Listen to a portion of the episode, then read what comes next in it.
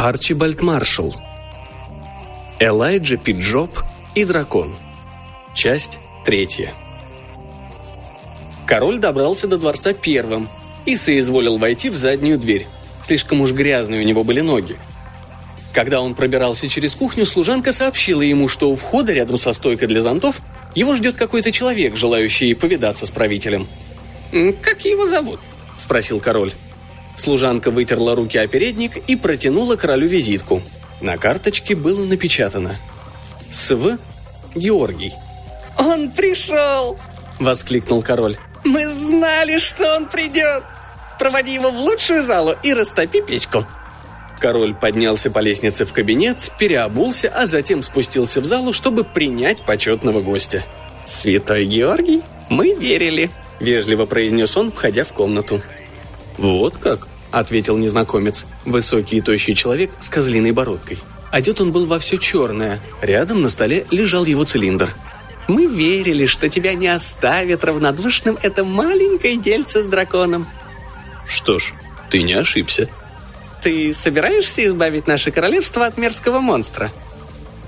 «Я готов сделать это прямо сейчас, если условия будут удовлетворительными». «Ты настаиваешь на вознаграждении, не так ли?» Точку. Я думал, возможно, это дело такое... Ох, не надо, Ферди. Где дамочка? Э, к сожалению, мы только что отвели ее на смерть, но... Отвели? Вот как? Это очень прискорбно. Что бедная девочка сделала? Она ничего не сделала, она жертва дракону. Мы подумали, что, может, если мы отдадим ее, он удовлетворится и отправится домой. Ну, полагаю, домой отправится не дракон. Посмотрим, что будет, когда я доберусь до туда. Да, но торопиться особо не стоит, а? Ну, это как сказать. Есть ее портретик? Есть фотография, сделанная бродячим художником месяц назад. Тащи ее сюда. Король покинул комнату, чтобы выполнить требования святого, и вскоре вернулся с карты до визит принцессы. Святой взял ее, Лицо его исказило судорога боли. Он побелел, как полотно. «Значит, это принцесса, так?» «Ну, полагаю, наш огнедышащий старина подождет до завтра. А как насчет королевства? Бухгалтерские книги под рукой?» «Они у обер-генерал-счетовода», — ответил король. «Не сомневаемся, он с радостью покажет их тебе. Думаю, ты найдешь, что там все в порядке». «Что ж, «Тогда, пожалуй, схожу, повидаюсь с этим джентльменом», — заявил святой Георгий. «Без спешки. Если все и вправду в порядке, завтра я приму решительные меры, приструню старого наглого выскочку и заберу обещанные полцарства». Король не возражал. Он даже сам объяснил святому, как добраться до дома обер-генерал-счетовода. «Кислокапустнштрассе, третий дом от угла. Его еще называют Кручей», «Ясно». Буркнул святой, надел цилиндр, и король проводил его до парадной двери. Обер-генерал-счетовод обрадовался знаменитому посетителю. Он много лет вел приходно-расходные книги королевства, и все у него содержалось в идеальном порядке. Святой Георгий оказался первым из претендентов, кто предусмотрительно озаботился тем, сколько обещанное вознаграждение будет составлять в фунтах, шиллингах и пенсах – они с обер-генерал-счетоводом засиделись до поздней ночи, вникая в каждую мелочь. «Хорошо», — сказал, наконец, святой, закончив ревизию. «Полагаю, деньги тут есть. Все будет тип-топ. А начнется завтра поутру. Предприятию нужен толчок, а там уж у меня все завертится». Он пожелал обер-генерал-счетоводу спокойной ночи и отправился в гостиницу – Король предлагал ему заночевать во дворце, но святой отказался, рассудив, что в этом случае он может показаться слишком уж прижимистым. На следующее утро святой Георгий распаковал доспехи и облачился в них.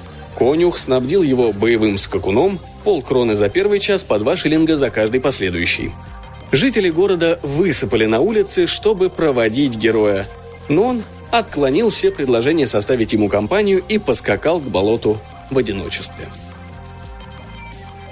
Да, старичок неплохо устроился, даже жаль лишать его всего этого. Бормотал он себе под нос, скача по дороге. Он наверняка обрадуется своему старому хозяину. Убить его?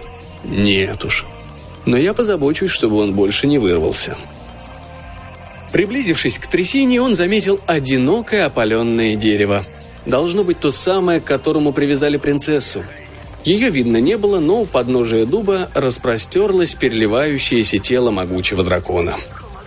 Элайджа Пиджоп, ибо святой Георгий был никем иным, как этим неустрашимым американцем, приблизился к нему с неистово бьющимся сердцем, окликая дракона множеством ласковых имен, которыми награждал своего любимца во время их товарищества.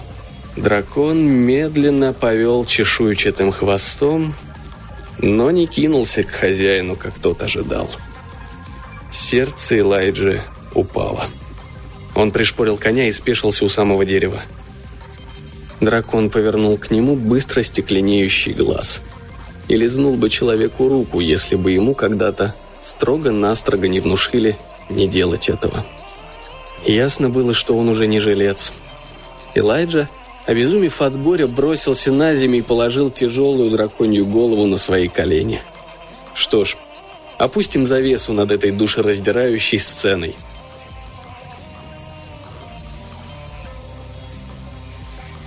Через четверть часа Элайджа поднялся, вытер слезы, вскочил на лошадь и медленно поехал обратно к Чистенхейму, оставив в траве мертвого дракона. Несчастное животное съело принцессу и, несмотря на свое железное здоровье, околело от острого несварения желудка. Какие же начались празднества, когда святой Георгий въехал в город во всем своем великолепии и объявил, что бич Глупляндии пал от его руки – Никто не заподозрил правды, и никто не роптал, что он прибыл слишком поздно, чтобы спасти принцессу. Ее не слишком любили, и все холостяки столицы дрожали и боялись, пока она была жива. Теперь они смогли вздохнуть свободно. А документ о сотрудничестве между Элайджей и королем подписали на следующий же день.